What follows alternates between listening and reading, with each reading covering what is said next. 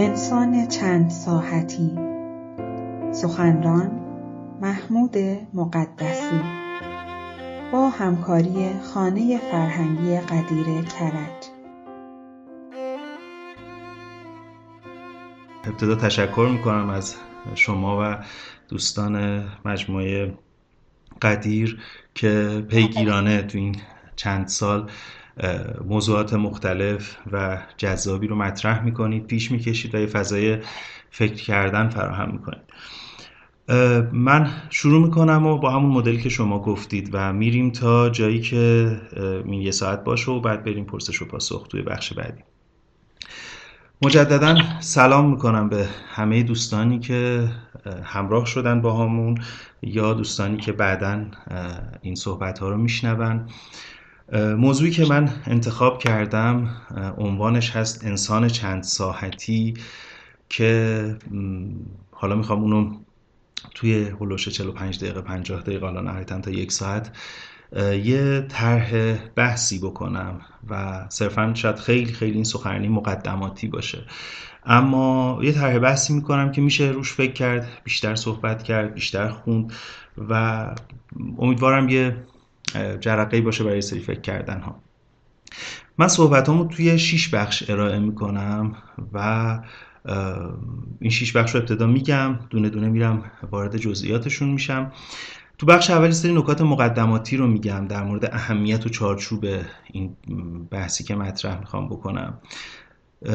و از این ایده چهار ساحتی بودن انسان دفاع می‌کنم. اینکه انسان بدن روان روان به تعبیری هستی اجتماعی و نوع جستجوی معنوی داره.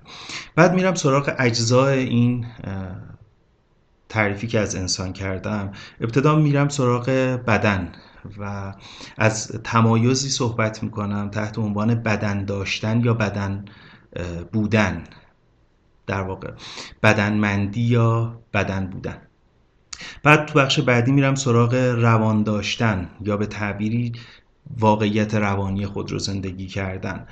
بخش چهارم بحث من میرم سراغ اجتماعی بودن بنیادینمون. نه اینکه من حالا میرم توی رابطه هایی میرم تنها نباشم نه اساسا از یک نوع اجتماعی بودن بنیادین دفاع می‌کنم. و تو بخش پنجم از معنای معنوی بودن و انتصاب چنین چیزی به انسان صحبت می‌کنم که خب می‌بینید یه معنای وسیعتری رو از معنویت در نظر دارم. و تو بخش ششم هم این چهار تا ساعت رو کنار همدیگه قرار میدم و از این میگم که خب حالا اگر انسانی رو بتونیم اینطوری ببینیم یا بخوایم اینطوری ببینیم چه دلالت هایی داره؟ چه نحوه زیستی سازگاره با چنین نگاهی به انسان. و تو بین تمام این بخشا از این میگم که چطور این چیزی که امروز دارم ازش صحبت می‌کنم در عین بداهتش نادیده گرفته میشه. یعنی الان من به شما میگم ممکنه بگید خب آره دیگه نهایتا در مورد بود معنوی شک بکنیم. بگیم خب نه اون مال کسایی که باورمندن به ادیان یا باورمندن به معنویت های سکولار یا بعضی ها جستجوی معنوی دارن. اونایی که نیازهای مادیشون تامین میشه تازه حالا جستجوی معنوی شروع میشه. ممکنه توی اون فقط یکم شک بکنید. اما بقیهشون انگار خیلی بدیهیه. خب بله دیگه ما تو رابطه با آدمایی ما روان داریم. اتفاقا می‌خوام توی این بحث بگم که از غذا خیلی نادیده گرفته میشه. و این نادیده گرفتن چه تبعاتی داره؟ هر کدوم از این چهار جز چقدر نادیده گرفته میشن. خب برم سراغ مقدمه یا بخش اول صحبت هم تو آثار علمی که مربوط به انسانه و به انسان می‌پردازه معمولا میگن انسان موجودی بایو سایکو سوشاله یعنی بدن داره روان داره و اجتماعی. و بعضی مواقع یک بود چهارمی هم اضافه میشه بهش که بهش میگن بود اسپریچوال به معنای عامش میگن پس انسان موجودی بایو سایکو سوسیو سپریچواله یعنی یه جستجوی معنوی هم داره که من تو این صحبت میگم که مراد از این چیه. پس توی این صحبت از یه مدل چارتایی استفاده می‌کنیم که یکم وسیعتر از مدل مرسوم پذیرفته شدن توی تکسبوک های روانشناسی، روانپزشکی، جامعه شناسی و تکسبوک های علمیه. و چنان که گفتم چیزی که می‌خوام بگم خیلی به نظر بدیهی ممکنه بیاد. یعنی ممکنه این حرفا به نظرتون بیاد که خب اوکی اینا که می‌دونیم. ولی می‌خوام از این توضیح بدم که اتفاقا ما بدن رو نمی‌بینیم. اتفاقا ما بدن رو به رسمیت نمی‌شناسیم. اتفاقا وقتی از بدن صحبت می‌کنیم از یک چیزی صحبت می‌کنیم به قایت غریب و عجیب و غریب و پیچیده. انگار معنای بدن رو می‌خوام دوباره بازخانی کنیم. ببینیم این بدنی که تو تجربه ما حضور داره یا تجربه ما رو شکل میده اساسا چیه؟ صحبت می‌کنیم از اینکه اتفاقا این بدن علیرغم بداهتش اصلا بدیهی نیست. روان همینطور نگ... انگار ما روان نداریم روانمون محدودیت نداره. در مورد روابط اجتماعیمون انگار ما با یک چیز معوج و پر از انکار روبرو هستیم و در مورد معنویت هم انگار خیلی ناگاهانه با تقلید این داره پیش میره. کاری که من می‌خوام بکنم یه جور آشنایی زداییه. یه جور فرصت فکر کردن رو فراهم کردنه. به خاطر همین یکم به خودتون اجازه بدید در حین این بحث اون تصوراتی که دارید به چالش کشیده بشه تا بتونیم پرسش درست کنیم. انگار پایان این بحث ما به چند تا پرسش برسیم و به یه چشمانداز تازه. خب بریم سراغ بخش دوم یا بدن مندی در برابر بدن داشتن. میگیم انسان موجودی بایو زیستیه. حالا ببینیم منظورمون چیه. و می‌خوایم تو این بحث از تمایز این دوتا صحبت بکنیم. تمایز بدنمندی و بدن بودن. نخستین ساحت وجود ما ساحت زیستیه. اینکه ما به صورت شیع به صورت یک جسم به صورت یک سما یک سما همین لاشه است این بدن ما. به این صورت پا به این دنیا می‌ذاریم. حاصل ترکیب دو تا جزء مادی هستیم. اسپرم و تخمک لقاه اتفاق میفته جنین شکل می‌گیره. آروم آروم این جنین دست و پا پیدا می‌کنه شکل پیدا می‌کنه توی مرحله آگاهی پیدا می‌کنه. توی بدن یک موجود دیگه شکل می‌گیره و در نتیجه تماس پوستی وارد جهان میشه و جهان رو با پوست خودش حس می‌کنه. گرماش و سرماش و اولین مواجهش با خودش و با جهان نیازاشه. گرسنگی که از توش از توی درونش بهش هجوم میاره. یا اون خطری که در این مواجهه پوستی با در نسبت با جهان حس می‌کنه. پس انگار اساسا ما ابتدا قبل از اینکه هر منی آگاهی خودی چیزی شکل بگیره بدنه که وارد این جهان میشه. و روزی هم که این بدن از کار میفته خود آگاهی هر چیزی که اسمشو می‌ذاریم تموم میشه. و وقتی بدن یک نفر دوباره یه شیء بدون دلالت میشه تبدیل میشه به یک جایی یک جایی که ما میگیم قبر یک نفره و بعدم تبدیل میشه به جزی از این جهان. و پس اساسا نحوه بودن ما در جهان ابتدا بدنه. و بعد بقیه چیزا شکل می‌گیره. اما چطور میشه از این بدن پرسش کرد؟ این بدنی که خب الان قصه که گفتم باز براتون خیلی آشنا و بدیهیه. اما بیایم ببینیم نسبت ما با بدنمون چطوریه. من از چهار تا نسبت با بدن می‌خوام صحبت بکنم که می‌بینید سه تا از این نسبت ها چیزیه که حداقل به زعم من قابل دفاع نیست و به تعبیری آسیبزا می‌تونه باشه. و می‌خوام از این موضوع چهارمی دفاع بکنم. توی نسبت اولی که ما با بدنمون داریم نسبت این نسبته که نادیدش می‌گیریم و استفادهش می‌کنیم. بدن انگار نیست. همین الان من قبل از اینکه بگم به شما که بدن شما دارید این بدن رو زندگی می‌کنید اما اگه دردی حس نکنید گرمایی حس نکنید سرمایی حس نکنید تازه اون گرما و سرما هم اگه التفاتی بهش نداشته باشید اصلا بدنتون وجود نداره انگار. بعضی موقع دیدید جلوی آینه وای میستیم خودمون رو نگاه می‌کنیم می‌بینیم این دست دست منه این چشم چشم منه ای من بدنم. یه چیزی متمایز از این اشیاء دیگه است. در واقع بدن یه موجودیت همیشه حاضر قایبه از شدت حضور احساس نمیشه پیشفرز گرفته میشه. و نهایتا وقتی بیمار میشیم نهایتا وقتی درد می‌کشیم این بدن میاد توی کانون آگاهی ما. برای مدت کوتاهی میاد توی این اسکرین ما میبینیمش و دوباره قایب میشه. انگار حضور نداره. انقدر ما مشغولیم به تعبیری. انقدر درگیر چیزها هستیم که اون چیزی که در ارتباط با چیزهاست رو احساسش نمی کنیم حتی ما انقدر بعضی موقع مشغولیم که در ارتباط های بدنیمون هم بدن رو حس نمی کنیم حتی در ارتباطات عاشقانه هم بدن رو حس نمی کنیم یعنی انگار وجود نداره. نادیده گرفته میشه بالکل و مورد استفاده قرار می‌گیره. خب خیلی مواقع نسبت ما با بدنمون اینه و تا یه پیامی به ما نده سراغش نمیریم. نسبت دوم ما با بدنمون اینه که ما بدن داریم. اما ابزاره. یعنی غیر ملتفت بهش نیستیم نادیدش نمی‌گیریم. می‌دونیم هست. اما ما ابزار نگاه می‌کنیم. خلاصش این میشه ما بدن داریم. خب حالا این بدن رو دیگه نامرئی نیست. ولی انگار ما چیزی غیر از بدنیم که باید حواسمون به این بدنم باشه که این بکشه این ماشین بکشه تا انتها ما رو بیاره. به خاطر این میگیم خب بریم ورزش کنیم بریم سالم باشیم بریم غذای خوب بخوریم. انگار حواسمون باشه که این ابزاره رو ازش مراقبت کنیم. این مثل اینکه مثلا یک تعمیرکاری مثلا میگه آقا این پیچگوشتی من گم نشه نشکنه جا نمونه دیدین وقتی میاد تعمیری می‌کنه چک می‌کنه ببین آقا این پیچگوشتیمو این آچارم اینا رو برداشتم یا نه. و انگار این ابزاریه برای یه جا برای لذت. خب؟ یه جا ابزاریه برای کار کردن. یه جا ابزاریه برای عبادت و بندگی. و اینکه ما چیکار کنیم؟ این دنیا. مقدمه آخرته ما از این ابزار استفاده بکنیم برای اینکه آخرتمون رو بسازیم و آمادش بکنیم. خلاصش اینه که ما حواسمون بهش هست اما به عنوان ابزار. که خب این نگاه محصول یه دوگان انگاری و دوالیسمه که تو سنت های عرفی سنت های دینی بوده و انگار خیلی از ما هم با این خو کردیم.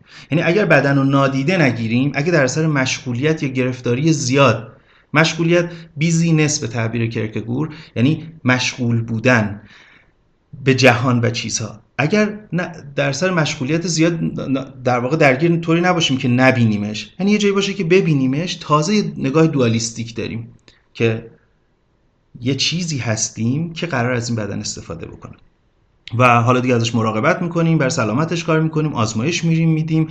همه اینا برای چیه؟ برای اینکه از کار نیفته. تا ما رو به نتیجه تا به مقصد برسونه.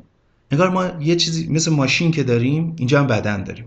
خب تو این نگاه دوم یه ذره به بدن نزدیکتر شدیم. اما بدن هنوز اون جایی که باید رو پیدا نکرده. ما نگفتیم انسان به دنیا میاد بدنم با خودش میاره. بدن به دنیا میاد. اساسا ابتدا. اینطوری نیست که بگیم اول ابزاره میاد حالا بعدا صاحب ابزار میاد روش سوار میشه یا مثلا یا صاحب ابزار کم کم این فرصت رو پیدا می‌کنه که مهار این ابزار رو به دست بگیره. نه. تو نگاه سوم نگاهیه که ما توش بدن داریم. اما بدن صرفا ابزار نیست. بدن دشمنه. بدن محدودیته. بدن مانع پس تو نگاه اول بدن قایب بود. تو نگاه دوم بدن حاضر شد. بدن داریم اما ابزاره. تو نگاه سوم بدن داریم و بدن دشمنه. بدن باید مهار بشه. نیازاش باید کنترل بشه. نیاز جنسیش باید کنترل بشه. بره اونجا اینطوری تامین بشه اونطوری مورد استفاده قرار بگیره. هر جای مورد استفاده قرار نگیره. سلوک ما رو دچار توقف می‌کنه آبروی ما رو می‌بره رشد ما رو جلوش رو می‌گیره. خلاصه اینکه آقا ما انگار با یک موجودی سر و کار داریم که هی می‌خواد مخل ما باشه. ما باید یه کاری باش بکنیم. تو سنت های دینی حداقل لاقل فهمهایی از سنت های دینی بدن باید تا جایی که میشه نیازاش کنترل بشه مهار بشه آروم بشه. مثل یه بچه شروریه که باید بشونیمش سر جاش. آروم بگیر بذار ببینم به کارم برسم. بریم مثلا فلان چیزشو بدیم فلان نیازشو بدیم غذا بهش بدیم. در حد نیاز فقط برای اینکه زنده بمونه که ما به کارمون برسیم. نیاز جنسیشو اگه بتونیم ندیم که فبه ها. اما اگه تونستیم بدیم بریم در یه حدی بدیم در چارچوب یک سری قوانین و مختصات که فقط دست از سر ما برداره بذاره سلوکمون رو بکنیم.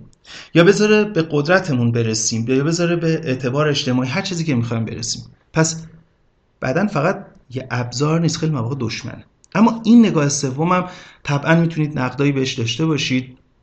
و می‌بینید مشکل ساز. من چون گفتم صحبتام خیلی مقدماتیه و حجم زیادی قرار مطرح بکنم خیلی مختصر میگم خودتون ادامه این موضوع رو بهش فکر بکنید.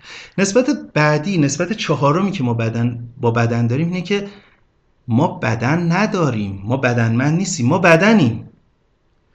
در واقع ما به عنوان یک بدن داریم با جهان ارتباط برقرار می‌کنیم. اما این بدن یک شیء شیء بیرونیه یه لاشه است یه سماست یه تصویری توی ذهن ما داره.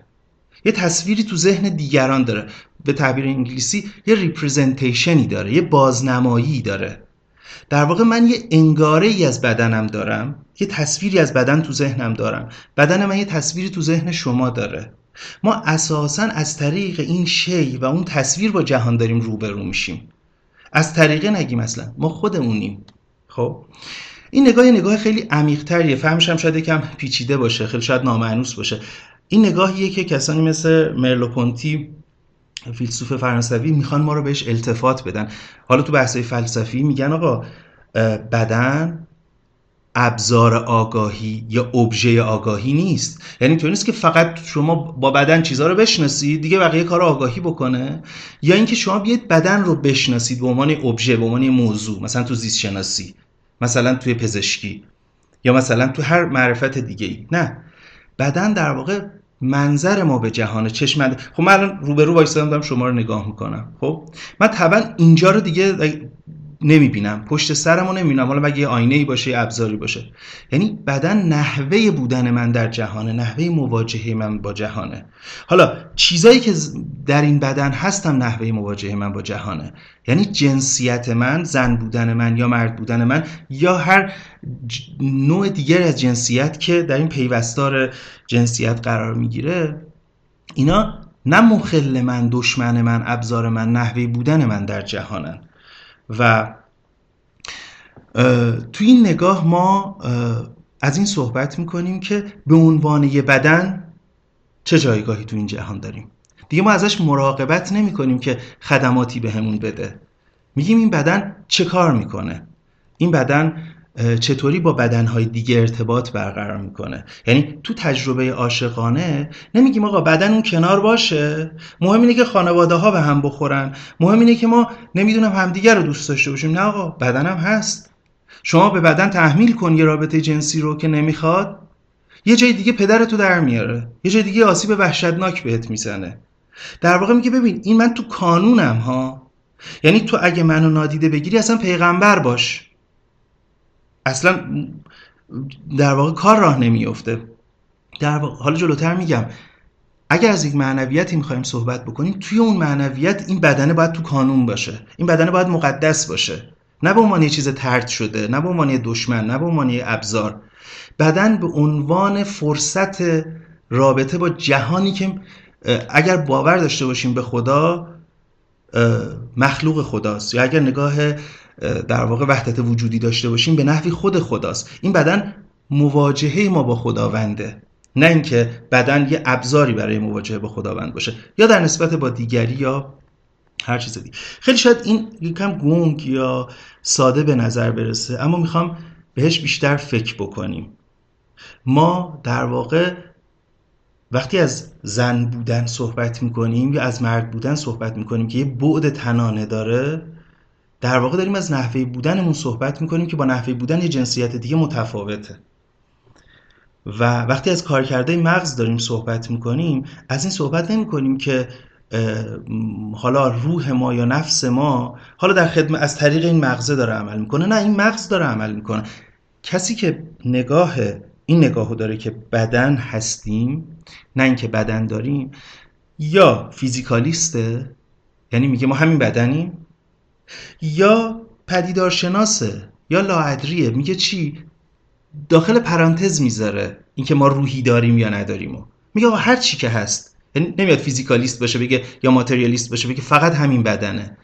میگه داخل پرانتز می‌ذاره. میگه آقا ما هر چی که هستیم بودنش از طریق بدنه. بودنش بدنیه. حالا هر چی که هست. میذاریمش داخل پرانتز. نمی‌دونیم چه شکلیه. خب. و تو سنت های دینی و خیلی از سنت های عرفی بدن نادیده گرفته میشه و آسیباش هم می‌بینیم. تو ازدواج بدن نادیده گرفته میشه توی عبادت و سیر و سلوک بدن نادیده گرفته میشه توی تحصیل بدن نادیده گرفته میشه تو همه جا. شما همین تحصیل رو ببینید. وقتی بدن مورد تهدید قرار بگیره به شما سیگنال میده. کاری نداره که شما ایدئالت اینه که دانشگاه هاروارد تحصیل بکنی یا هر جای دیگه ای میگه تو از منطق بقا پیروی نمی کنی حواست نیست داری خودتو توی چاله های میندازی. من پس می‌کشم تنبلی می‌کنم مسترب میشم. میام عقب. چرا؟ چون بدن به عنوان موجود زیست زنده به عنوان ارگانیسم زنده می‌خواد زنده بمونه تو جهان. چطور درخت می‌خواد زنده بمونه؟ پلنگ می‌خواد شیر می‌خواد اسب می‌خواد زنده بمونه خودکشی نمی‌کنن بدن می‌خواد زنده بمونه. بدن کاری نداره به تو که تو چه هدفی رو می‌خوای دنبال بکنی. به عنوان یک موجود زنده که از فرآیند تکامل پیروی کرده و به چنین جایی رسیده می‌خواد زنده بمونه و قواعدش رو به تو تحمیل می‌کنه. پس وقتی این بدن رو با همه دلالتاش نادیده بگیری خودش رو به صورت آسیب چالش به صورت بیماری به تو تحمیل می‌کنه و برمیگردونه. خب نظام سیاسی هم همینه. نظام سیاسی که بدن رو نادیده می‌گیرن بدن خودش رو تحمیل می‌کنه بهشون. اما این پس جزء اول. به این فکر کنیم که بدن رو به دیده بگیریم. نه به عنوان یک ابزار نه به عنوان یک دشمن. بدن رو به دیده بگیریم به مسابه نحوه بودنمون در جهان. با همه جزئیات و مختصاتش. اگر نگاه معنوی داریم بدن امر مقدسه.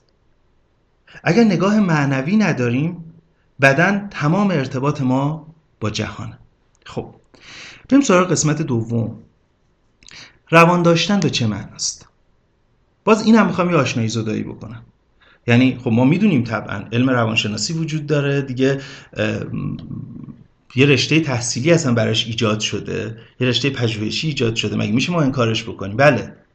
بسیاری از ما چنان زندگی می‌کنیم که گوی روان نداریم. حالا چی می‌خوام بگم تو این بخش؟ می‌خوام تو این بخش از سه تا مدعا دفاع بکنم.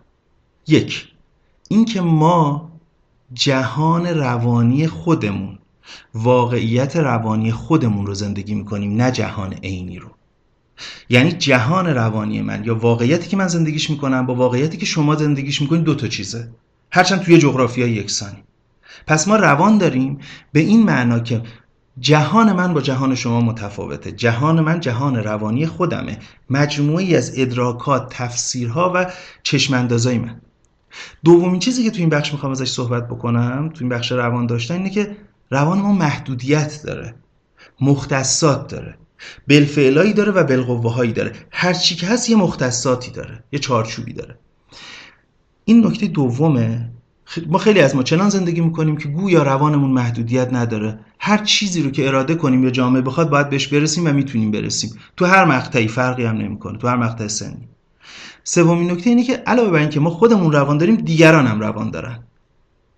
بعضی موقع ما فکر می‌کنیم خودمون روان داریم دیگران اشیاء روان ندارن. دیگران درد روانی ندارن. دیگران خوشایند و بدایند ندارن. دیگران جهان روانی خودشون زندگی نمی‌کنن. یعنی یه تفسیری من دارم همه باید همینطوری فکر بکنن نه. خب پس این سه تا جز وجود جهان روانی وجود محدودیت و امکانات روان و روان داشتن دیگران. بریم سراغ این بخش ببینیم چی می‌تونیم بگیم. ما اغلبمون چنان زندگی می‌کنیم که گویا اگر اوضاع خرابه اوضاع جهان بیرونه که واقعا خرابه. جهان بیرونه که انقدر وحشتناکه. یا اگر اوضاع خوبه احساس آرامش می‌کنیم جهان در امن و آرامشه. ولی واقعیت اینه که نه اینطوری نیست. ما هر کدوممون جهان روانی خودمون رو زندگی می‌کنیم که تاریخچه داره.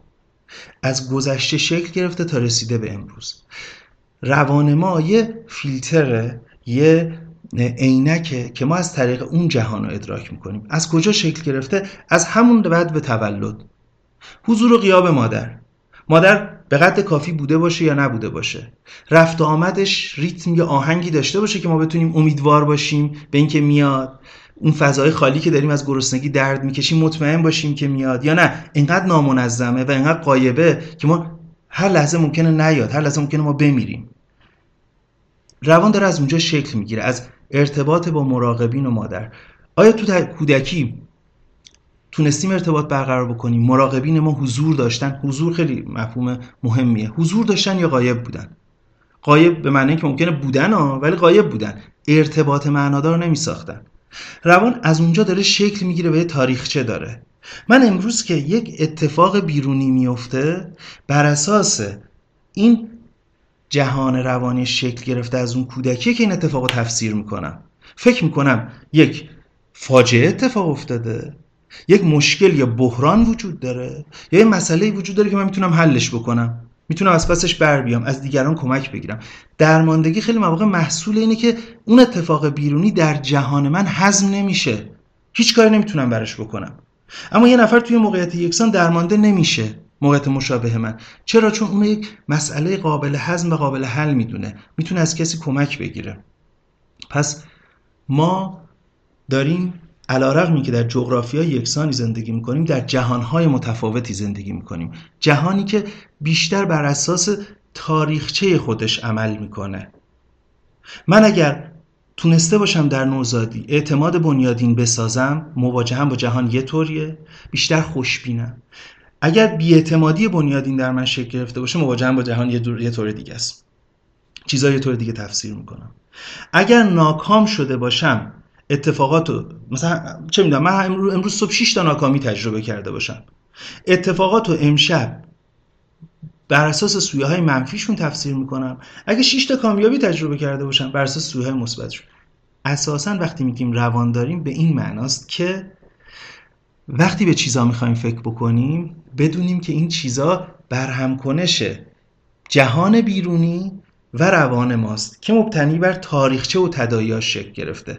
و وقتی از روان درمانی صحبت می‌کنیم یعنی کار روی این روان. اون جایی که شکافایی داره پر کردن اون شکافا. اون جایی که یک آسیبایی دیدیم ترمیم اون آسیبا.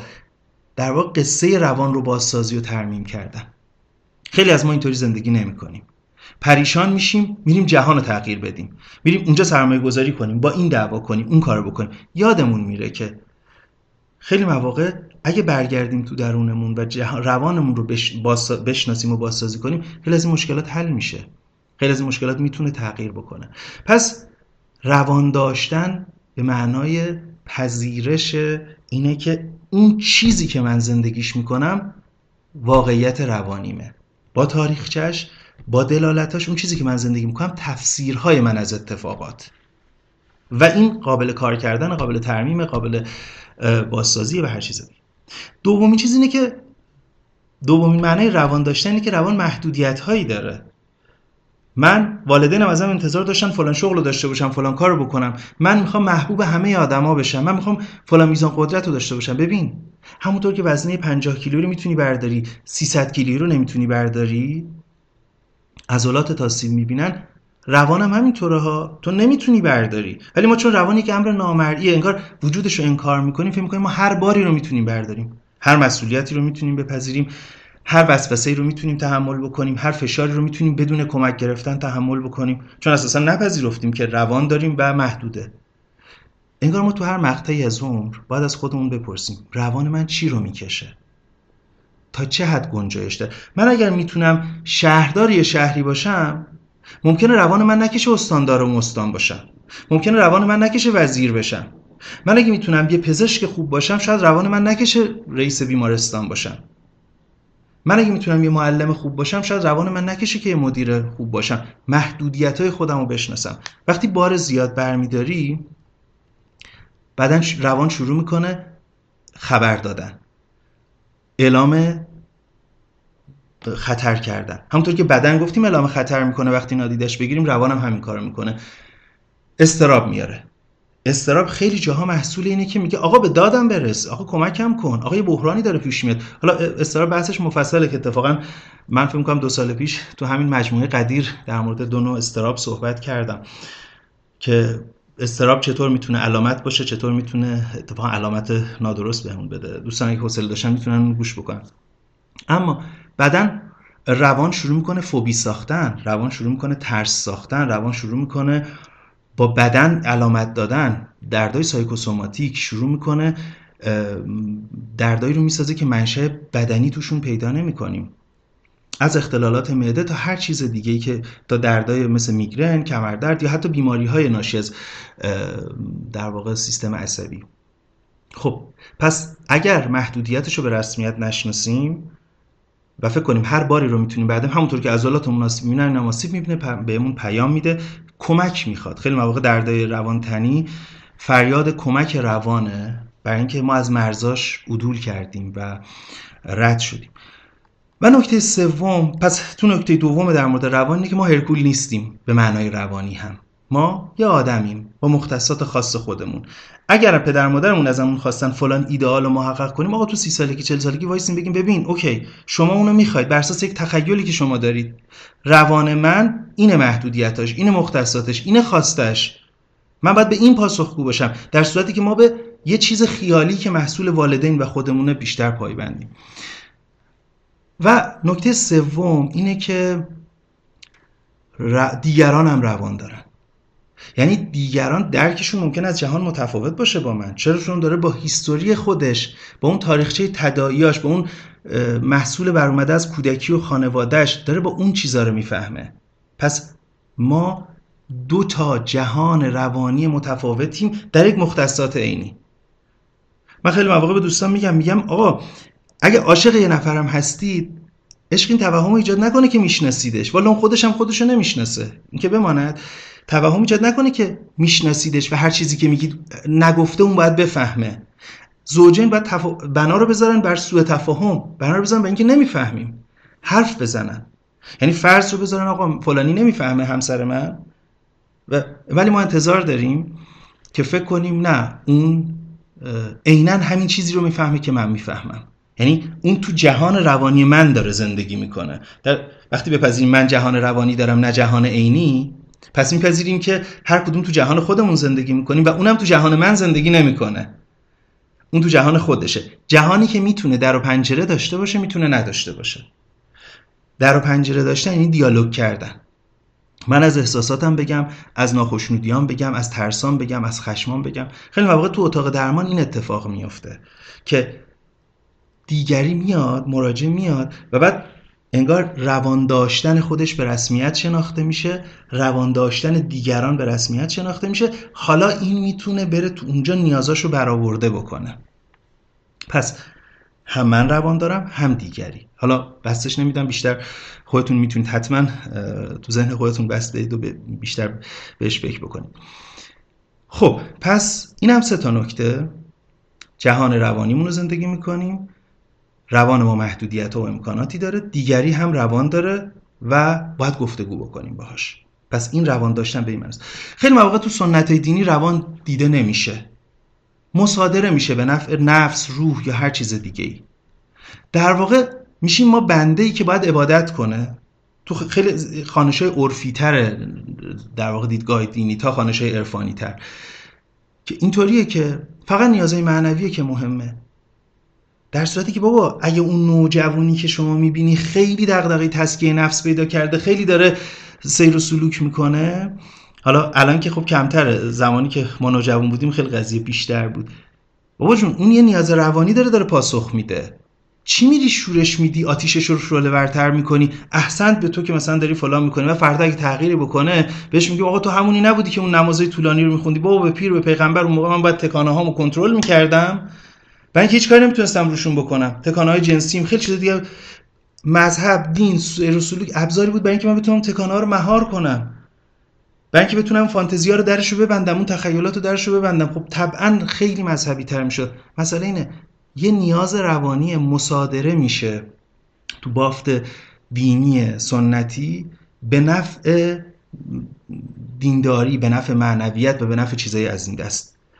وسواس یک فرد دیندار قرار انگار با چند تا حکم فقهی و دینی برطرف بشه. نه آقا چون وسواس محصول یک اختلال یا آسیبه. این باید درمان بشه. ما یه دوستی داریم. حالا شاید مایل نباشن اسمشون آورده بشه اما تو حوزه روانکاوی کار می‌کنن. روحانی هم هستن. خیلی آموزش هم دیدن در روانکاوی. خیلی حرف جالبی می‌زدن. تو یکی از کنگره های روان درمانی. البته دیگه تو کنگره صحبت کردم. بذارید اسمشون رو بگم. آقای دکتر احمد مروارید. ارجاع میدم به همون سخنرانیشون تو کنگره. این که می‌گفتن داریم کار می‌کنیم که خیلی از روحانیون بدونن آقا خیلی مواقع کسی میاد سراغ شما شما باید ارجاعش بدی به روانشناس. شما نهایتا اینقدر می‌تونی کمکش بکنی. این یه آسیب اختلال. آقا نیارش در چارچوب دین. اول بر اختلالشو درمان بکنه بعد بیاد. می‌گفت دینداری دینداری یک فرد درمان شده یا سلامت روان پیدا کرده دینداری بهتری هم هست. دینداری کسی که میره حالا یه جای دارو می‌خوره یه جای کمک درمانی می‌گیره بهتر از یک دینداری یک پریشان و آشفته که انگار نیازهای روانیمو قرار با خدا پاسخ بدم. اون است ناامنیمو دلبستگی ناایمنم و استرابامو قرار فقط با یاد خدا و با خدا پاسخ بدم. خب نمیشه. در واقع مصادم این حالا نه فقط تو سنت دینی تو سنت تو معنویت سکولار هم این اتفاق میفته روان نادیده گرفته میشه فقط انسان به عنوان نفسی که حالا سیر و سلوک باید بکنه. بابا جون اون راهبی که توی معبده اون روحانی اون کشیش که تو کلیساست هم بدن داره با همه اون جزئیاتی که گفتم هم روان داره با همه این جزئیاتی که گفتم.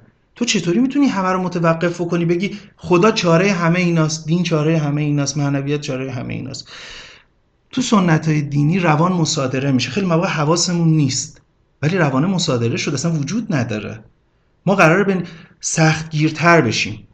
تنهایی احساس می‌کنیم تقیدات مذهبیمون رو بیشتر می‌کنیم.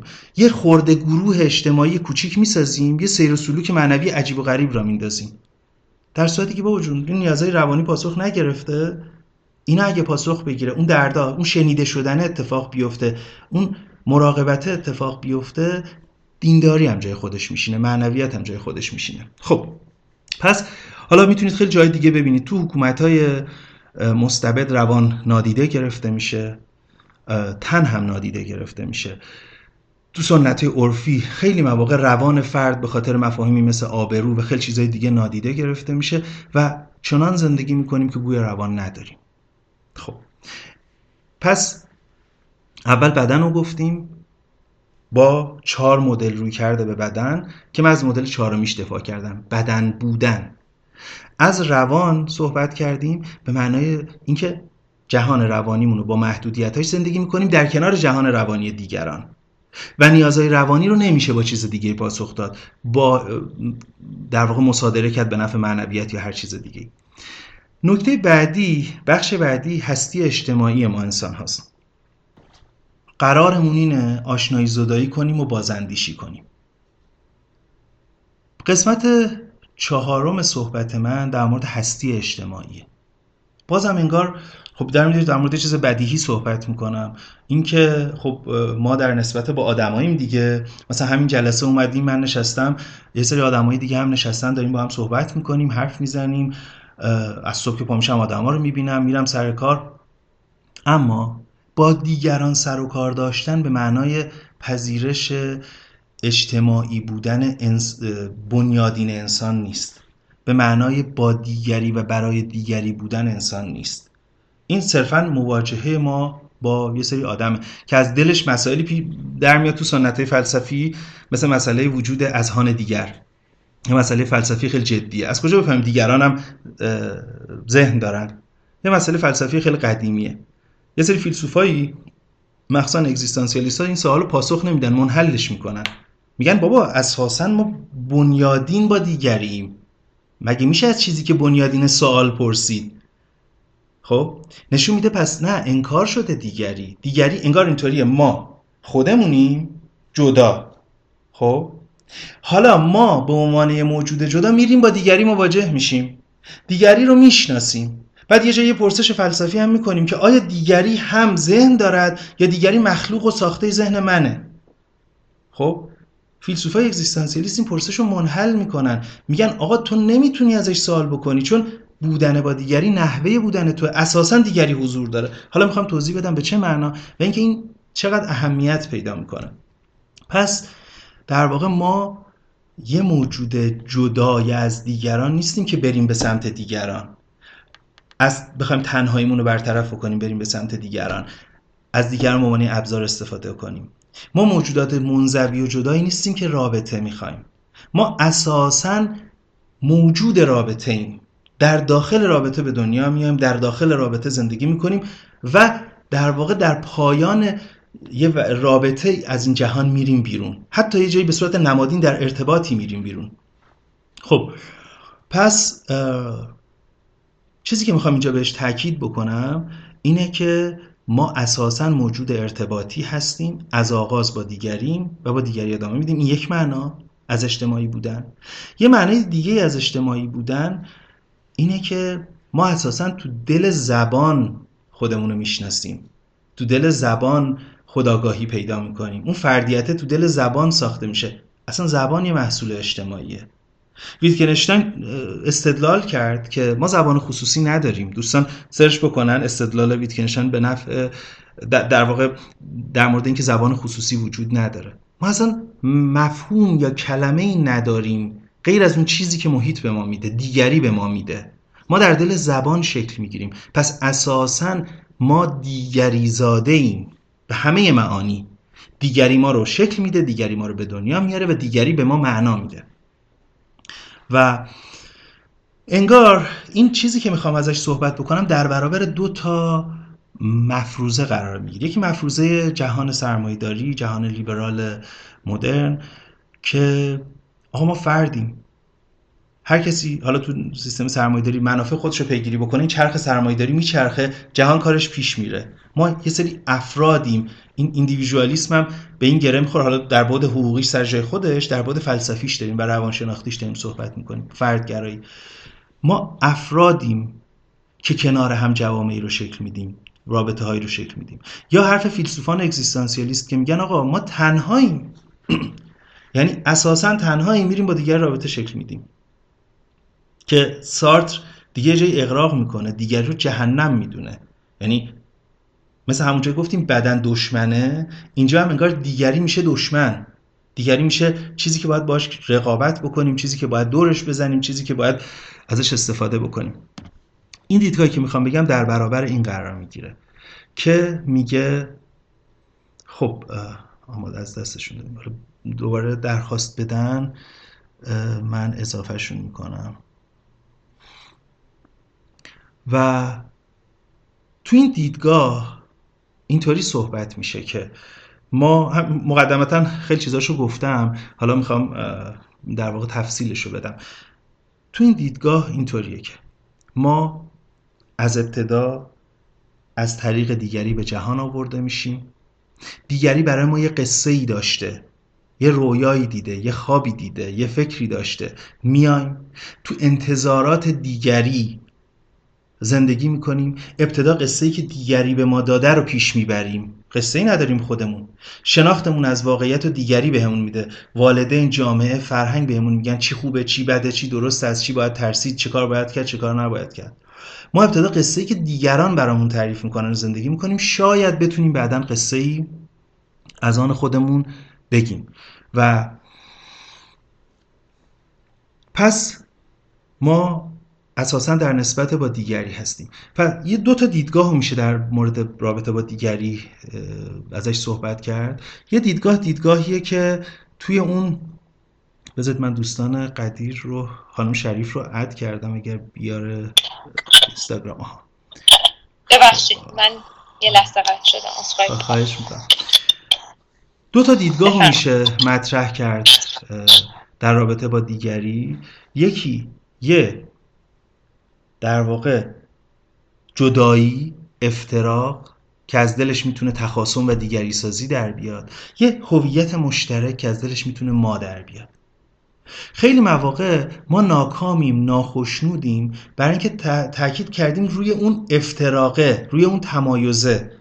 روی اینکه این خونه منه این ماشین منه این دارایی منه. و حالمون بده به خاطر اینکه روی این افتراق تمرکز کردیم. نه روی اون وحدت و اتحاد و پیوستگی و وصل بودن. عشق چرا میاد؟ چاره میشه برای خیلی از دردای ما. خیلی مواقع حال ما رو خوب می‌کنه. برای اینکه عشق میره سمت اون وحدته میره سمت اون با دیگری بودنه سمت اون نیاز اساسی ما. وقتی اون نیاز اساسی ما در یک سطح بنیادینی پاسخ می‌گیره حالمون خوب میشه. به خاطر اینکه خیلی از عرفا میگن در واقع تو با خدمت به دیگری مثلا کسی مثل مادر ترزا و سیمون وی و خیلی از عارفان مسلمان و مسیحی یا سنت دیگه میگن که تو در واقع با کاری کردن برای دیگریه که به رستگاری با عشق به دیگریه. تو مسیحیت این آموزه همسایت رو دوست بدار به همسایت عشق بورز که خیلی بنیادینه و بعد خیلی از سنت عرفانی مسیحی رو این شکل می‌گیرن.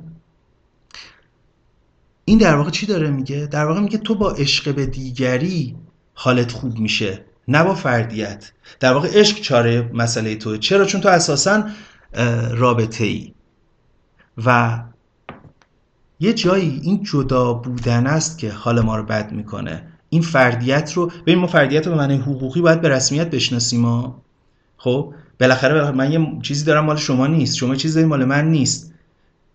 ولی به یه معنای عمیقتر این فردیت میره کنار. وقتی میگیم یه چیزی از اموال دیگران توی مال ماست باید بدیم به دیگران. باید در واقع رایگان بخشی بکنیم. داریم دو تا چیز حرف می‌زنیم. یکی این که ما از منابع استفاده کردیم که مال همه است. من چون تو خانواده به دنیا آمدم که این فلان ظرفیت و امکانات رو داشتم خب بیشتر استفاده کردم. هوا رو بیشتر آلوده کردم.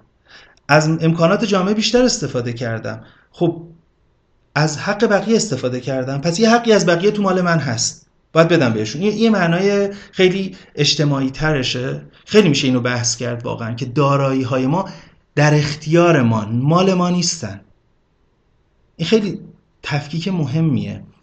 وقتی میگیم دیگر به دیگری چیزی دادن یا بخشیدن به این معنا نیست که ما یه چیزی که مال خودمونه داریم به دیگران میدیم. نه دیگری سهم داره تو این. دیگری که تو این جهان داره با من زندگی می‌کنه تو این کشور تو این شهر زندگی می‌کنه اساسا سهم داره. چون ارث امر ناعادلانه ایه تولد امر ناعادلانه ایه غیر منصفانه ایه من جایی به دنیا میام که از خیلی چیزا می‌تونم استفاده بکنم که یکی یه جای اونجا به دنیا نمیاد نمی‌تونه. خب این یه بحثیه مستقلا جای دیگه میشه صحبت کرد. اون چیزی که مرتبط با بحث ماست اینجا اینه که به دیگری دادن برای اینه که یه نیاز بنیادین ما رو پاسخ میده. فروید خیلی تعبیر خوبی برای این به کار می‌بره. میگه ما دو قسم انرژی روانی داریم. ego libido و object libido. میگه یه انرژی روانی داریم مال خودمونه. بر بقامون لازمه بر سلامت روانمون لازمه. 30 درصد 40 درصد از انرژی روانی ما 50 درصدش مال اینه. هر چقدر. میگه یه مقداری داریم object libido یعنی مال دیگریه باید صرف دیگری بکنیم. ما از اون نمی‌تونیم استفاده کنیم خودمون. میگه چی؟ میگه ببین تو یه تعبیر خیلی قشنگی داره. میگه ما عاشق میشیم که بیمار نشیم. اگه همه انرژیمون رو صرف خودمون بکنیم دچار خود بیمار انگاری میشیم. دچار هزیان بزرگبینی میشیم. دچار خودشیفتگی افراطی میشیم. میگه ببین یه رو باید اگه می‌خوای استفاده کنی باید بدی به دیگری دیگری بهت بده. خودت نمی‌تونی استفاده کنی. اگه دیگری بهت برگردونه می‌تونی استفاده کنی. عشق دوستی و اینا همش در نسبت با این. میگه اونو صرف خودت کنی بیمار میشی. اون ایگو لیبیدو یا انرژی روانی که باید صرف خودت هم بشه صرف دیگری کنی بازم مریض میشی. به خطر میفته سلامت روانت. مادر هم که مادره زمانی که بچه تمام اون انرژی روانی که مادر می‌تونه بهش بده رو مصرف می‌کنه یه جایی مادر اینطوری می‌کنه. برای مراقبت از بچه میگه آقا این از من بگیریدش. چرا؟ چون دیگه الان آسیب می‌زنم بهش. داره میره رو اون سی درصدی که مال مال خودمه مال بقای خودمه. اگه بره سراغ این بچه من باشه می‌زنم آسیب می‌زنم بهش. میگه بگیریدش من برم یه گوشه ترمیم بکنم بسازم برگردم. حالا بعد می‌تونم بهش بدم. تو دوستیامونم ما یه چیزی به دیگران میدیم دیگران بهمون برمیگردونن. دوستی که ما فقط بدیم و بهمون برنگردونه یه روزی اسم می‌کنیم دیگه این رابطه رو نمی‌خوایم هیچ دلیلی هم نمی‌تونیم بیاریم. این تفکیک object libido و ego libido خیلی به من قابل تامله. ما برای اینکه از اون 40 درصد 50 درصد 60 درصد دیگه ای که صرف ابژه باید بشه استفاده کنیم باید بدیمش تا بهمون برگردونه تا کام رواتر بشیم. انگار خوشبختی. از یه سطحی به بعد در گروه گرفتن نیست در گروه دادن و پس گرفتنه. وقتی میگیم انسان موجودی اساسا اجتماعی یعنی تو روانش گویا بخشی از اون چیزی که داره با دادن و باز گرفتن از دیگریه که قابل استفاده میشه. پس ما وقتی از انسان داریم صحبت می‌کنیم روانشناسیگری افراطی که خودت رو دوست بدار هی خودت تمرکز کن اوکی. رو خودمون تمرکز بکنیم. به این معنی که ببینیم بدن داریم به این معنی که ببینیم روان داریم. ولی نه به این معنی که بگیم دیگری به اون بیرون بمونه. نه. روانکاوی روان درمانی کارشون اینه. ابتدا زخما رو در ترمیم بکنن خودشناسی رو افزایش بدن و بعد امکان ساخت رابطه بهتر با دیگری رو فراهم بکنن. چون من نتونم رابطه با دیگری بسازم تبدیل به خودشیفته بشم تو اتاق درمان آسیب می‌زنم به خودم. بیمار میشم به یه معنی دیگه بیمار میشم. اینم از این. و پس ما حالا خیلی میشه اینو میشه مفصلتر بحث کرد که و ادله آورد به نفعش. من خیلی مختصر اینا رو میگم. ادله میشه آورد که ما اجتماعی به ذاتیم و این دلالت هایی داره معانی داره توی جز جز زندگی روزمرهمون. یعنی اساسا ما باید به این فکر بکنیم که دیگری همیشه حضور داره. اگر ما تنهایی می‌خوایم اگر ما تنها میشیم به این معنا نیست که ما تنها بودیم. حالا میریم سراغ بقیه. ما با بقیه بودیم به دلیلی تنها شدیم. تنهایی وضعیت ثانوی است نه وضعیت اولیه چنان که خیلی فیلسوفان اگزیستانسیال میگن. ما با دیگری بودیم چون آسیب دیدیم تنها شدیم. ما با دیگری بودیم چون امکان ساختن رابطه با دیگری تو کودکی فراهم نشده پس کشیدیم. ما با دیگری بودیم چون سبک زندگیمون متفاوت شده دیگری بهمون آسیب زده کنار کشیدیم.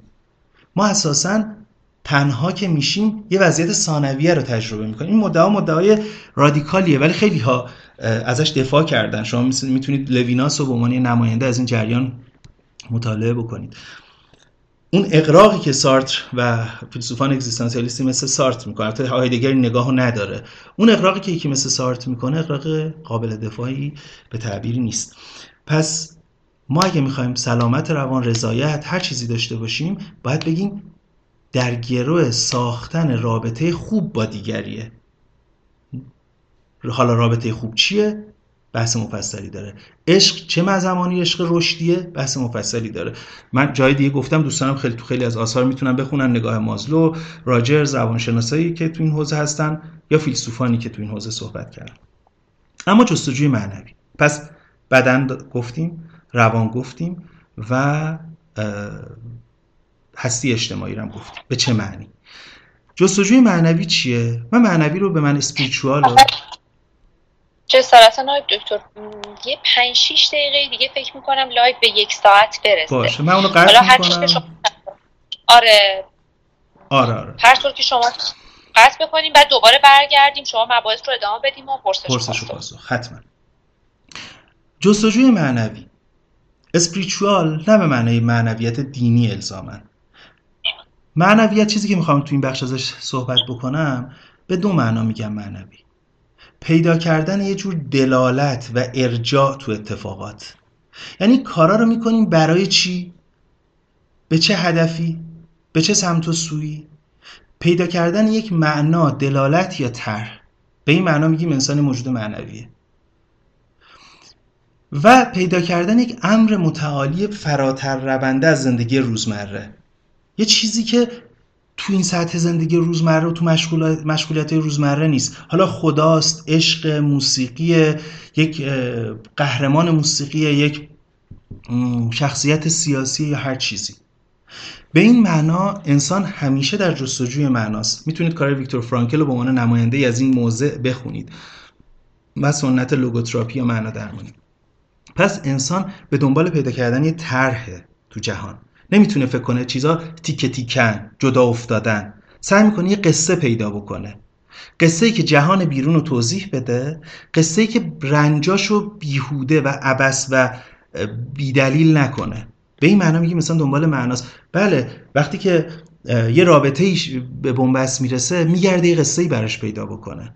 همونطور در مورد جهان هم میگرده یه قصه ای پیدا بکنه.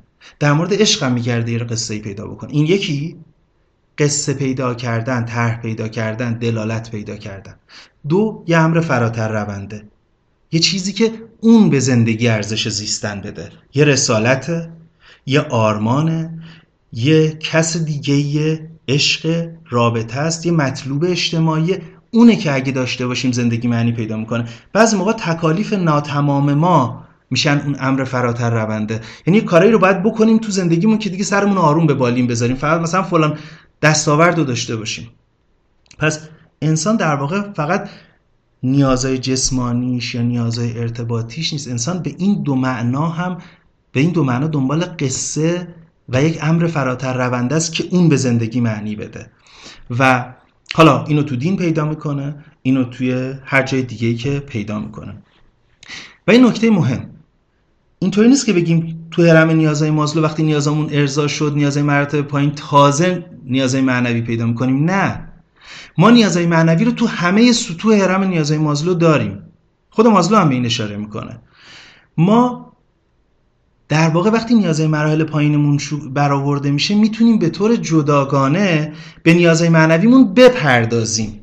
نه اینکه نداشتیم تازه پیدا می‌کنیم. ما فرصت پیدا می‌کنیم حالا بریم کتاب بخونیم. حالا بریم چیزی گوش کنیم. حالا بریم یه جستجویی بکنیم. وگرنه طبقات پایین اونی که حتی سرپناه هم نداره اونی که گرسنه هم هست بازم به قصه نیاز داره در مورد بودن.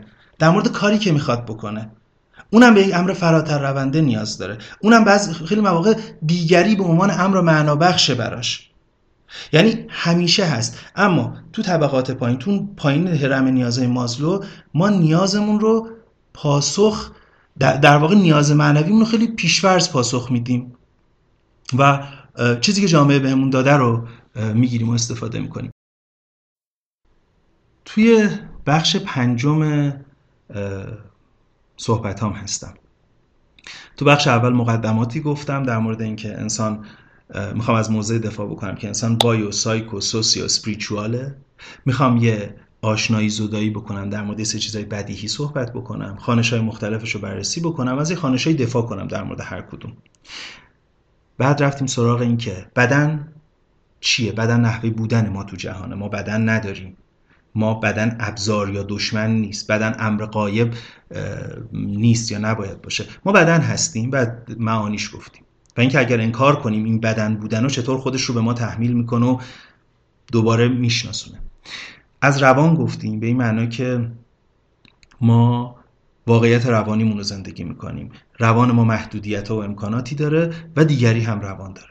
از هستی اجتماعی گفتیم به این معنا که تنهایی وضعیت ثانویه. ما با دیگریم ما اساسا بودن با دیگریم در جهان. و از این گفتیم که چطور خوشبختی ما در گروه دیگریه. سلامت ما در گروه سلامت روانمون در گروه دیگریه و کجاها این هستی اجتماعی نادیده گرفته میشه. اشاره کردم به این روانشناسیگری مدرن که توش در واقع هستی اجتماعیمون در واقع لحاظ نمیشه. گویا می‌تونیم به صورت فرد خوشبخت باشیم. گویا می‌تونیم با خودمون صرف خودمون بکنیم و بیمار نشیم. و بعد رفتم سراغ بخش چهارم اون تعریفم از انسان یا تعریفی که از انسان میشه جستجوی معنوی.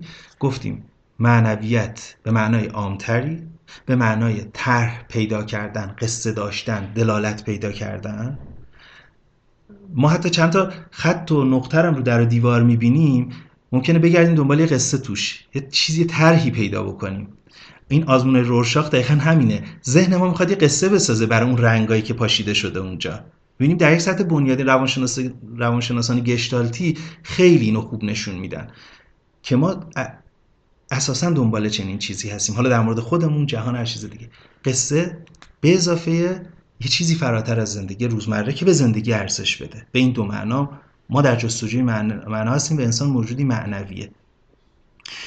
گفتیم که اینطوری نیست که هرم نیازهای مازلو کامل بشه تا برسیم به نیازهای معنویمون. حالا اونجا پیدا بکنیم. بگیم این نیازها مال طبقه متوسطه. میرن میشینن مولوی گوش می‌کنن. میرن میشینن فلان چیزو می‌خونن. میرن کنسرت. نه. مسئله اینه. وقتی این نیازها برآورده میشه می‌تونیم به این جداگانه بپردازیم. نه اینکه به وجود میاد تازه. طبقات پایین کسایی که نیازاشون هم برآورده نیست جستجوی معنویشون وجود داره.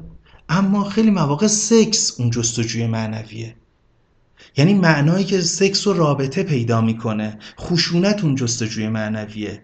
یه جایی مفاهیمی مثل آبرو هم مفاهیم اجتماعی عرفی میشه اون قصه ای که برای زندگی و جهان میگن یا رسالتی که برای خودشون پیدا می‌کنن. و یه جایی از این منظر باید نگاه بکنیم که سری کنش ما برای غذا و امنیت و پوشاک و فلانی حرفا نیست.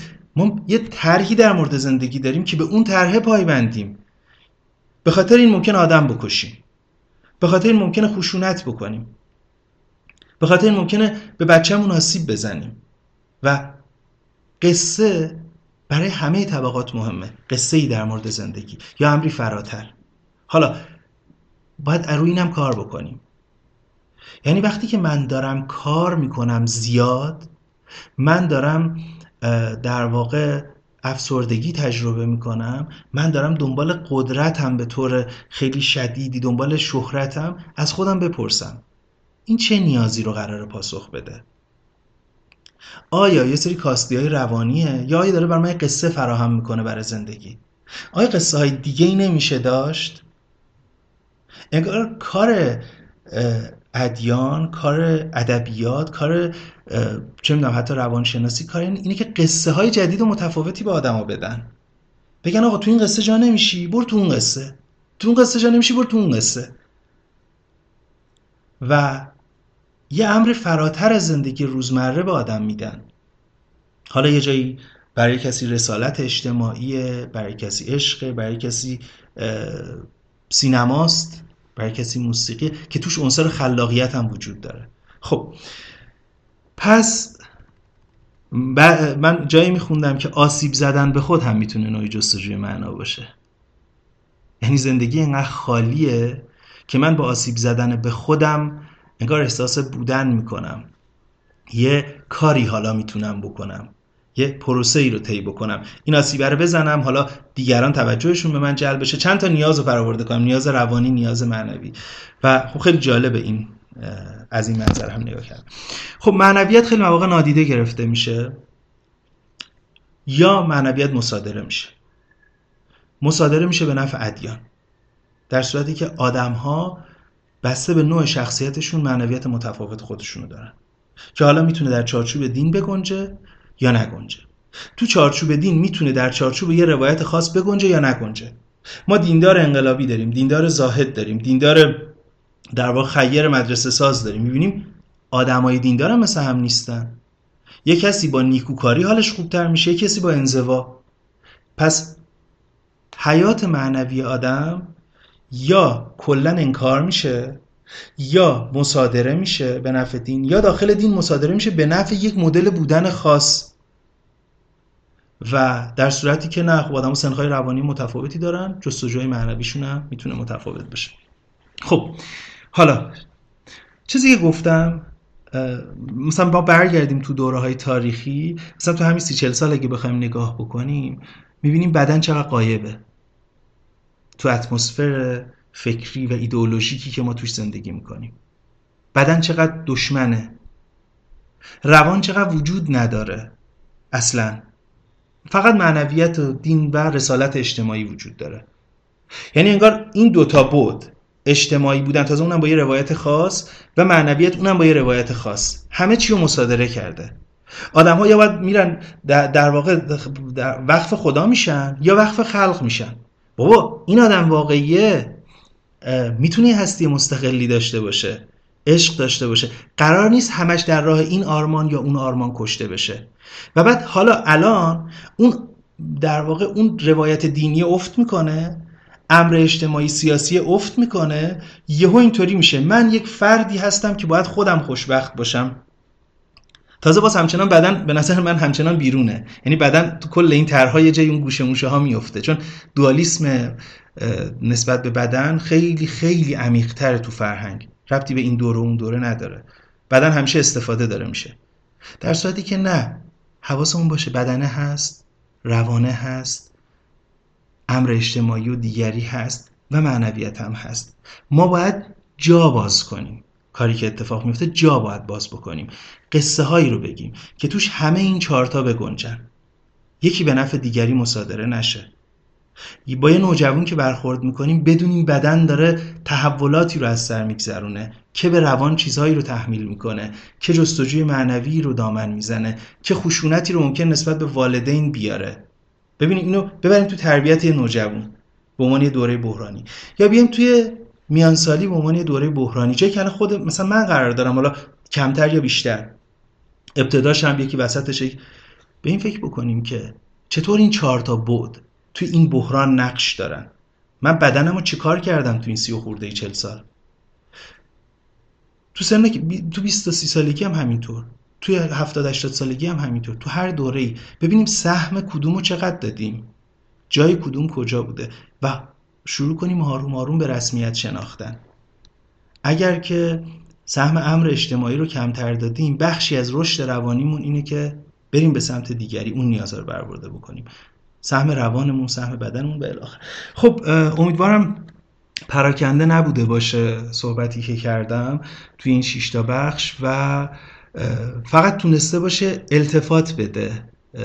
اگر روشن نبوده حداقل توجه شما رو جلب بکنه. اسامی که گفتم عناوینی که گفتم رو سرچ بکنید بخونید و بیایم بیشتر به این انسانی فکر بکنیم که گوشت و پوست و استخون داره واقعیه داره زندگی می‌کنه.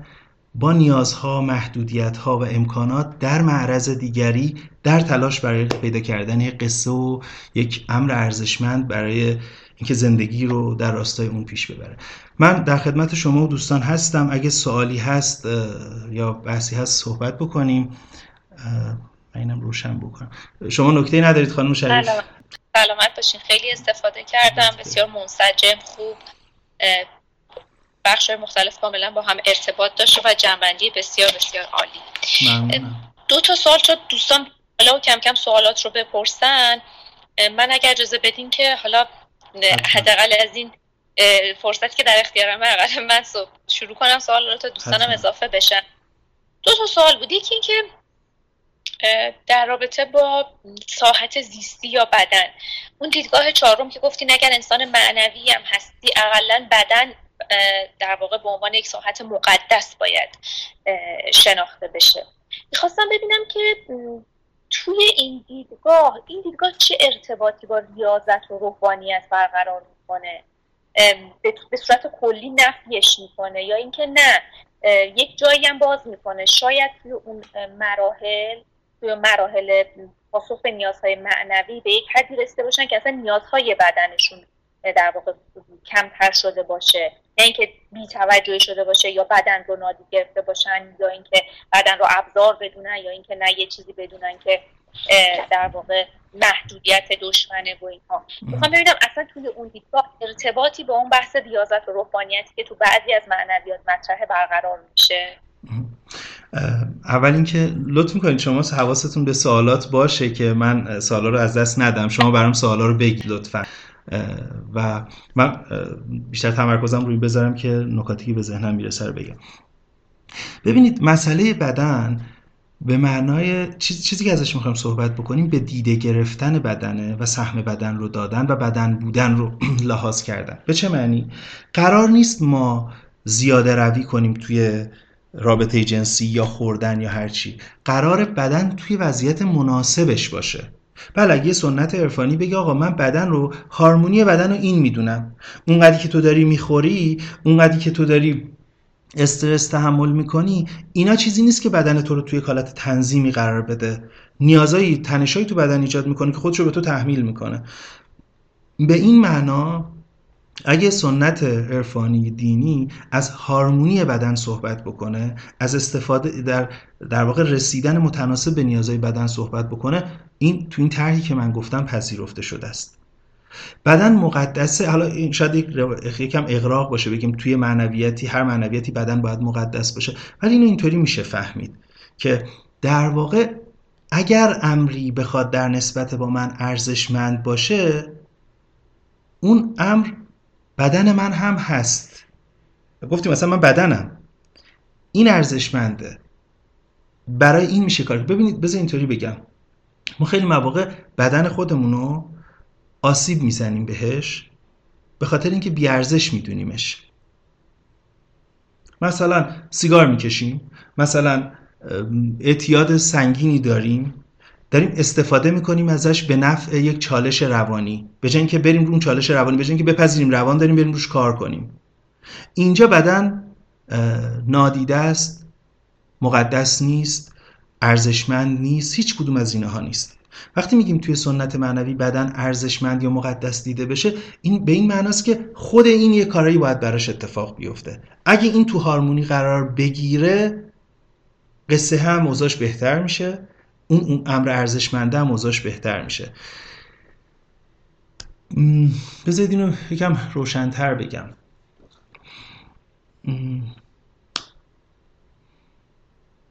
مقدس بودن شاید همین شاید همین تعبیر کافی باشه که ارزشمند باشه. حالا چه بدن خودمون چه بدن دیگری. و اون سنت عرفانی که بخواد این بدن رو ریاضت بده خیلی مواقع به نفع یه قصه این بدن رو ریاضت میده.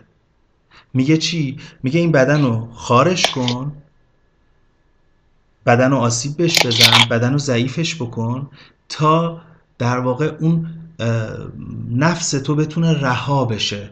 مثلا سنت بودیستی رو بریم. تو سنت بودیستی میگه آقا این بدن چیزایی می‌خواد که باعث رنج میشه. حالا تا جایی که می‌تونیم از این فاصله بگیریم که کمتر رنج بکشیم. اما این نگاهی که من دارم میگم اینه که این بدن خواسته هایی داره. خب اوکی به هارمونی برسونش که یقتو نگیره. به که بخوای حذفش بکنی.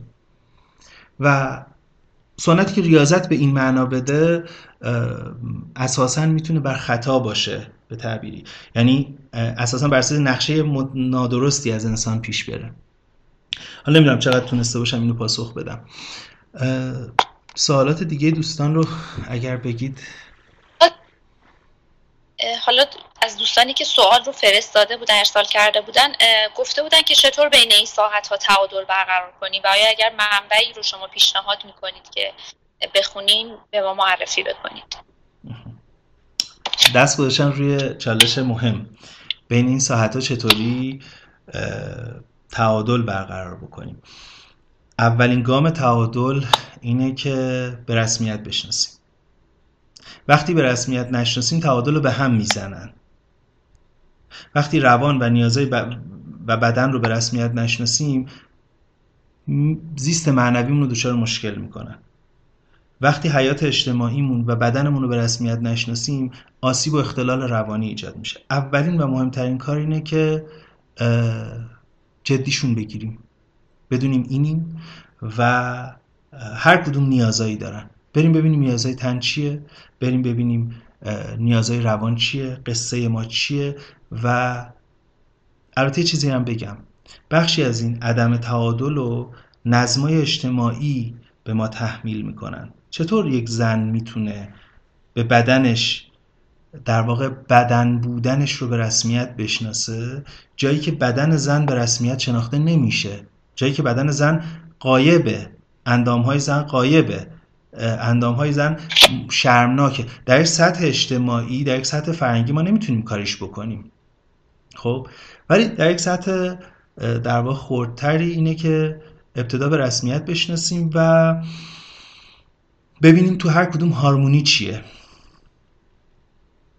یعنی تعادل چیه. چون قایت این نیست که ببینید ما وقتی از اینتگریتی یا یک پارچگی صحبت می‌کنیم از این صحبت نمی کنیم که همه برن کنار یکی بمونه. افلاتون وقتی می‌خواست صحبت بکنه رشد نفس و یا سلامت نفس و این می‌دونست که قوه اراده و قوه شهوانی تحت کنترل عقل باشن. می‌گفت یک پارچگی اینه که اون امور بیان زیر فرمون این. این روایت روایتی نیست که با این طرحی که من گفتم و طرح خیلی از روانشناسان انسانگرا هم هست جور در بیاد. توی اینجا اینتگریتی یا یک پارچگی به معنای اینکه اینا کنار هم باشن.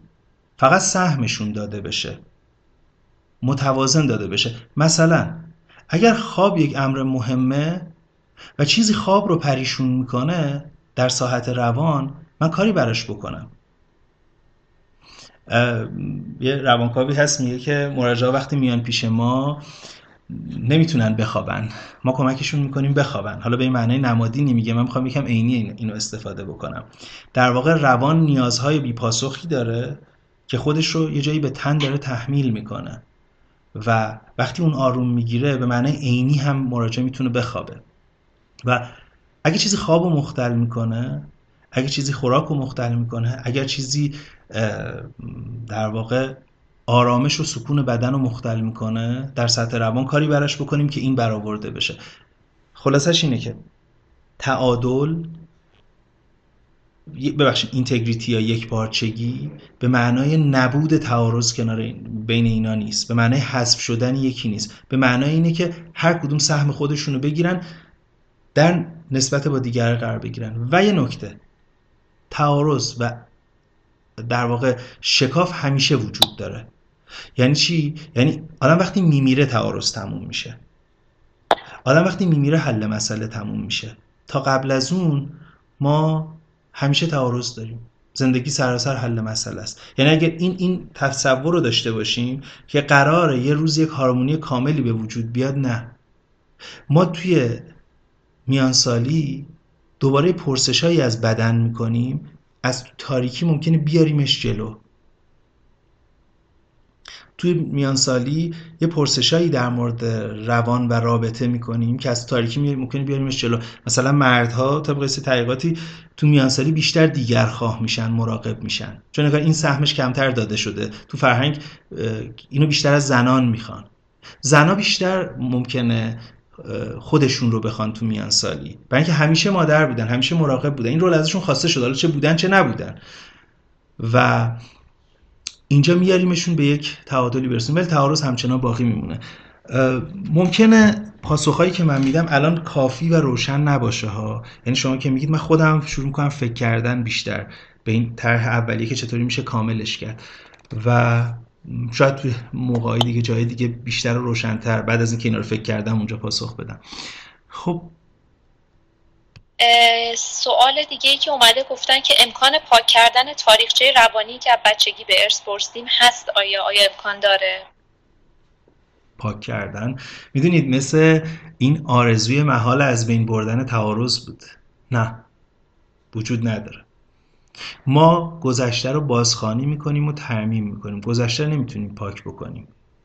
ما از سیطره قصه گذشته در میایم که بتونیم برای آینده قصه بهتری بگیم. ولی گذشته یک سره نمی‌تونه پاک بشه. کاری که روان درمانی انجام میده اینه که بعضی موقع reparenting می‌کنه. اگه والدی نبوده رابطه خوبی گود آبجکتی وجود نداشته رابطه خوبی رو تجربه نکردیم درمانگر رابطه خوبی رو بهمون به میده که اونو بتونیم درونی کنیم. حالا از الان به بعد با یک رابطه خوب درونی شده قصه متفاوت بگیم. درمانگر تفسیرهای متفاوتی می‌تونه بهمون بده نسبت به گذشته. چون ما اون گذشته چجوری میفهمیدیم؟ ما یه بچه کوچیک بودیم با یه توان محدود با یه امکانات شناختی محدود. چیزا رو وقتی می‌خواستیم تر... بر خود بفهمیم قصه های عجیب و غریب گفتیم. قصه هایی که بهمون آسیب زدن. میگه امروز بزرگسال تو بزرگسالید با این ذهن بزرگسالید با منی که همراهتم بیا با همدیگه بریم. ببینیم اون قصه که اونجا گفتی واقعا درسته. اونجا که مثلا مادرت فلان چیزو بهت نداد فلان گفتی که من آدم بی هم که بهم نداد. آیا واقعا بی ارزش بودی که نداد؟ یا نه اون مال کس دیگه بود. اساسا نمی‌تونست مادرت بهت بده. یا مثلا احساس کفایت نکردی؟ او شاید اون موقع مادرت افسرده بود. اون خودش هم دوست نداشت. چه برسه به تو؟ اما تو اومدی به عنوان بچه قصه گفتی. گفتی من چون بد بودم مادرم دوستم نداشت. ما قصه گذشته رو می‌تونیم بازسازی کنیم ترمیم بکنیم. روابط با دیگری روابط بهتر بسازیم تو اتاق درمان تو حالا در سر مطالعه یا درمان یا هر چیزی. می‌تونیم به تعبیر وینیکات خود حقیقیمون رو در برابر خود کاذب تجربه کنیم. به این معنی که سیطره یک تفسیر آسیبزا از گذشته. و مکانیزمای دفاعی که امروز دیگه کار نمی‌کنن این سیطره رو از زندگیمون تا حدی کم بکنیم. بتونیم ابزارهای جدیدی بسازیم و قصه جدیدی بسازیم. اما آیا اون گذشته نمیاد؟ اون گذشته به هزار یک طریق میاد. و این هم یه سودای محاله که ما فکر کنیم می‌تونیم نقطه بذاریم از سر خط شروع کنیم. اگه کسی بهتون گفت می‌تونید این کارو بکنید چیاده فرار کنید. چون قرار نیست همچین اتفاقی بیفته.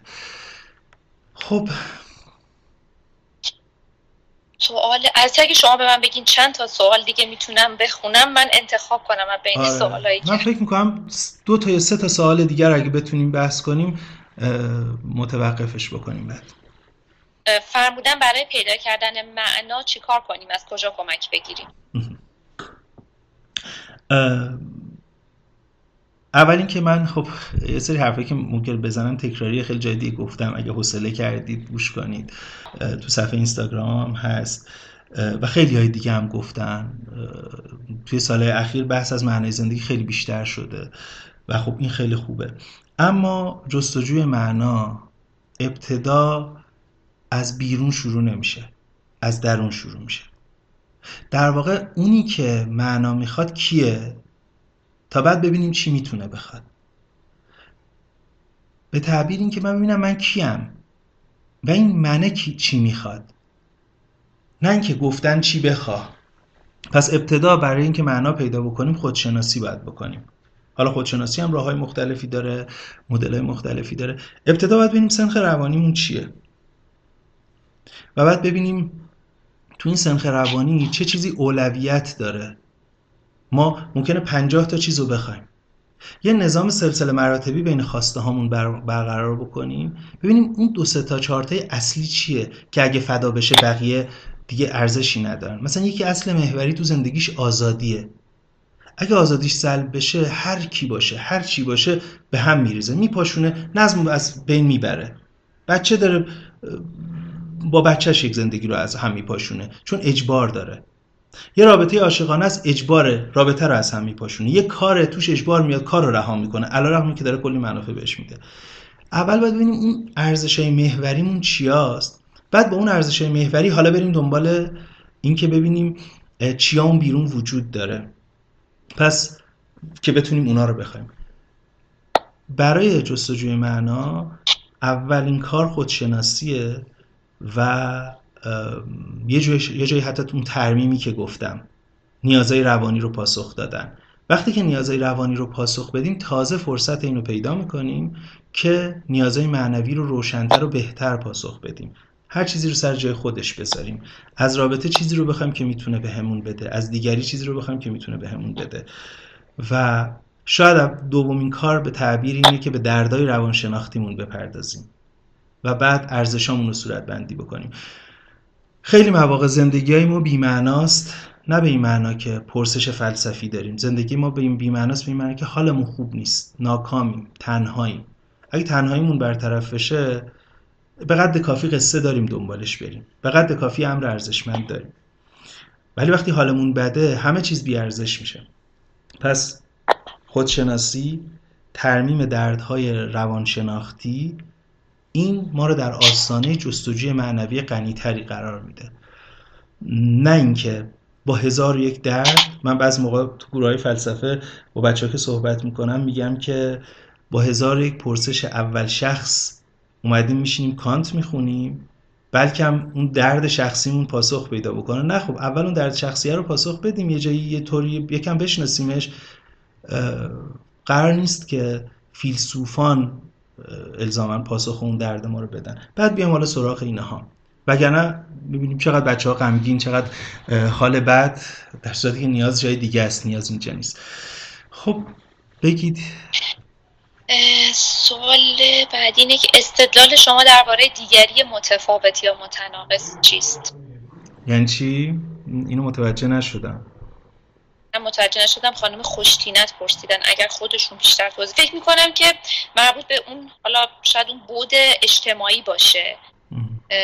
دوباره سوالشون رو میگین فرمودن استدلال شما درباره دیگری متفاوت یا متناقض است. من فکر می‌کنم چیست معنی؟ منظورشون بوده ولی است نوشتن. یا گفتن شاید استدلالم در مورد دیگری متناقض شاید. آره شاید به تناقضش اشاره کردن که حالا اگر بتونن روشنتر بر من بنویسن بعدا می‌تونم پاسخ بدم بهشون که تناقض این استدلال تو چیه. یه نکته تو حرفشون هست اینه که این مدل باید استدلال بشه به نفش نمیشه فقط بگیم این مدل قشنگه جذابه. من سعی کردم مثل استدلال اولیه بیارم که خب خیلی کار منم نیستش این استدلال الزاما. خیلی ها گفتن. من استدلال رو جمع کردم صورت بندی کردم. و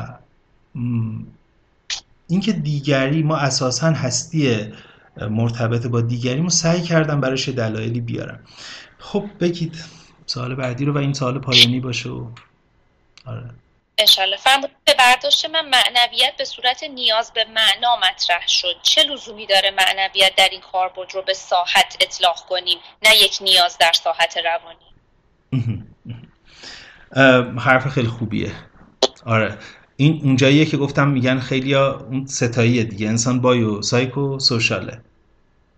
تمام. نه اسپریچوال این متمایز کردنه در واقع میگن چرا؟ بگیم یه نیاز متفاوت نیاز روانی نیست نیاز بدنی نیست مثلا نیاز اجتماعی نیست. شما میاد یه تاکید جداگانه براش می‌ذارید. میشه واقعا تقلیلش داده یعنی اگه بخوایم سخت گیرانه نگاش بکنیم می‌تونیم بگیم این نیاز روانیه. انگار مسئله مسئله تعریف اینجا. بگیم که همونطور که روانشناسانی مثل فرانکل میگن این یه نیاز روانیه بگیم که آره به نیازی در چارچوب همون نیازی روان. انگار یه تقسیم بندی جداگانه مسئله تعریف جداگانه است که بعضی فیلسوفان کردن که بیایم بگیم این جستجوی معنا از سطح چیزایی مثل در واقع استراب ترس دلبستگی از, از سطح اینا متفاوته یک جایگاه هستی شناختی داره. اینطوری نیست که فقط در داخل روان من باشه. یه نسبتی با جهانم پیدا می‌کنه. چون اگه اینطوری بخوایم نگاه بکنیم سختگیرانه نگاه بکنیم باید بگیم امر اجتماعی هم یه جوری روان شناختیه چرا نگیم با دیگری بودن یه نیاز روانشناختیه ما اگر متمایزش می‌کنیم میگیم ببین فقط درون روانی نیست. یه نسبتی با جهانم پیدا می‌کنه. درسته مثلا تو اون بحث با دیگری نیاز به دیگری یه نیاز درون روانی. یک امر ارتباطی پیدا می‌کنه با گروه با جمع با ساختارا با نهادا. به این معنا جدا میشه. به این معنا منفک بهش نگاه می‌کنیم. در مورد معنا هم شاید اینو بشه گفت که بیسش تو روانه. اصلا بخوایم اینطوری نگاه بکنیم همشون تو مغزه. اگه نور ساینتیستا خیلی حرفشون همینه دیگه. میگم ببین این زبانی که به کار می‌بریم میگیم روان میگیم نمی‌دونم اجتماع میگیم هر چیز دیگه. میگه این زبان مال زبان زبان در واقع مال زمانیه که ما نمی‌تونستیم بر اساس ساختار مغز و سیستم عصبی صحبت بکنیم. الان اگه بخوایم صحبت بکنیم دیگه میگیم فلان قسمت مغز. فلان نور ترانسمیتر فلان نورون. میگن اگه زبانمون رو اینطوری بازسازی کنیم همه اینا میره کنار. دیگه ما می‌تونیم فقط به زبان مغز صحبت بکنیم. در واقع حرفش اینه. این تمایزا رو بذارید کنار. این تمایزای تمایزای مفهومیه. یه مدلی که بهمون کمک می‌کنه. برای اینکه بتونیم بهتر ابزار بسازیم بهتر بفهمیم. وگرنه ممکنه یکی بگه همش بدن همش مغزه. این سه تا ساعت دیگر شما بذارید کنار. ارتباط مغز در مثلا جهان با چیزای دیگه است. اما اگه اینطوری نگاه بکنیم بگیم امر اجتماعی درست نیازش تو روانه ولی به واسطه ارتباط با دیگری متمایزش بکنیم. امر معنوی رو درست پاش توی روانه اما در نسبت با هستی متمایزش بکنیم می‌تونیم اینو بگیم که یه ساحت جداگانه ایه ولی اگه بخوام سختگیرانه نگاه بکنیم ابتدا ساحت معنوی میره تو دل ساحت روانی بخش زیادی از ساحت اجتماعی میره تو دل ساحت روانی و حتی ساحت روانی می‌تونه بره تو دل ساحت بدنی و ما به زبان نوروساینس صحبت بکنیم نه به هیچ زبان دیگه ای ممنونم از التفاتشون خیلی خوب بود که به همون نشون میده که ما مدل می‌سازیم برای اینکه بفهمیم. نه اینکه بگیم اساسا در واقع این چهار پارگی به صورت خیلی مجزا به صورت مهندسیوار توی زندگی انسان هست. ما مدل می‌سازیم تفکیکایی می‌کنیم. ولی معمولا مدلمون می‌خوایم اقتصادی باشه ساده باشه پیچیده نباشه. اون مدل ستایی میگه من ساده تر از اون مدل چارتایی هم اینو دیگه جداش نکن پیچیدهش نکن شلوغ نکن. ولی مدل چارتایی میگه ببین اون ستایی انگار یه چیزی رو متمایز نمی‌کنه. و خیلی اون جستجوی معنوی رو ممکنه تقلیل بده به نیازهای روانشناختی. و امیدوارم تا حدی روشن کرده باشه.